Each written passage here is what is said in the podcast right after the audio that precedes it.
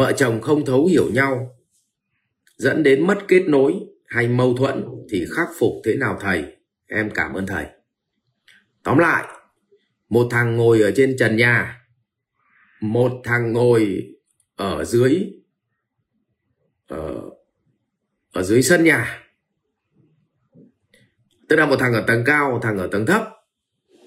Bây giờ làm thế nào gặp nhau? Ờ, thì chỉ có ba giải pháp thôi một là thằng ở trên là phải tụt xuống dưới. Không, để nhường nhịn thằng dưới. Hai là thằng bên dưới phải cố gắng nỗ lực bò lên trên. Và ba là thằng dưới phải nỗ lực bò lên được cái chiếu nghỉ của cầu thang. Còn cái thằng bên trên cũng tụt xuống một tí đến cái chiếu nghỉ của cầu thang. Thì cái chuyện này nó là cãi nhau muôn thuở. Thường là cái thằng à, cái thằng ngồi ở trên trên trần ấy, thì bảo là mày phải cố gắng lên chứ. Mày phải cố gắng cho kịp tao chứ. Ừ. thì thằng bên dưới nào bố mày cố lắm rồi mà không lên được. Không, cố lắm rồi. Hỏi, trong ba phương án đấy, thì phương án nào là phương án tối ưu? Thì cái phương án mà cái người ở bên trên ấy, phải chấp nhận đi đi tụt xuống. Phải tụt xuống để chờ đợi. Để chờ đợi. Cho nên người ta bảo là gì ạ? Muốn đi nhanh thì đi một mình muốn đi xa thì phải đi có đồng đội.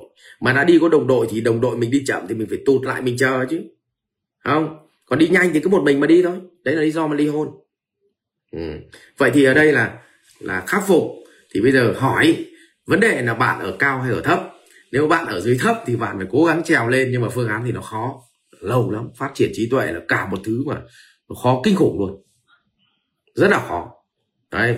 Thế thì Ờ, phương án thứ hai, nếu mà bạn ở cao thì bạn nên tụt xuống.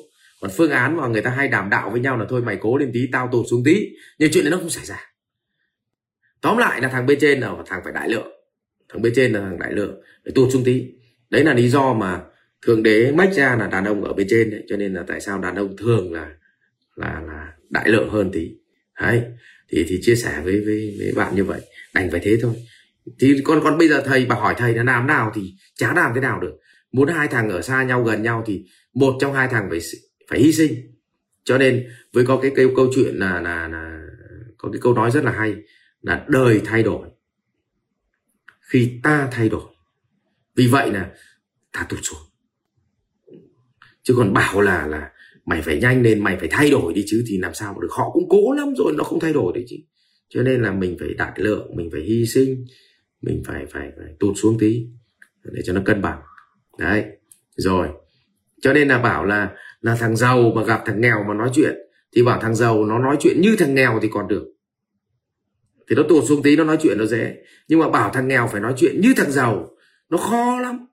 Không, mà muốn hai thằng gặp nhau thì chỉ có bằng cách là thằng giàu phải nói nói chuyện nó xuồng xã đi tí, nó tụt xuống tí, thì mới nói chuyện được với thằng nghèo. Chứ không này cứ bảo là mày phải cố gắng lên mày phải nói chuyện giống anh, nói thì sao được. Đấy, nhá.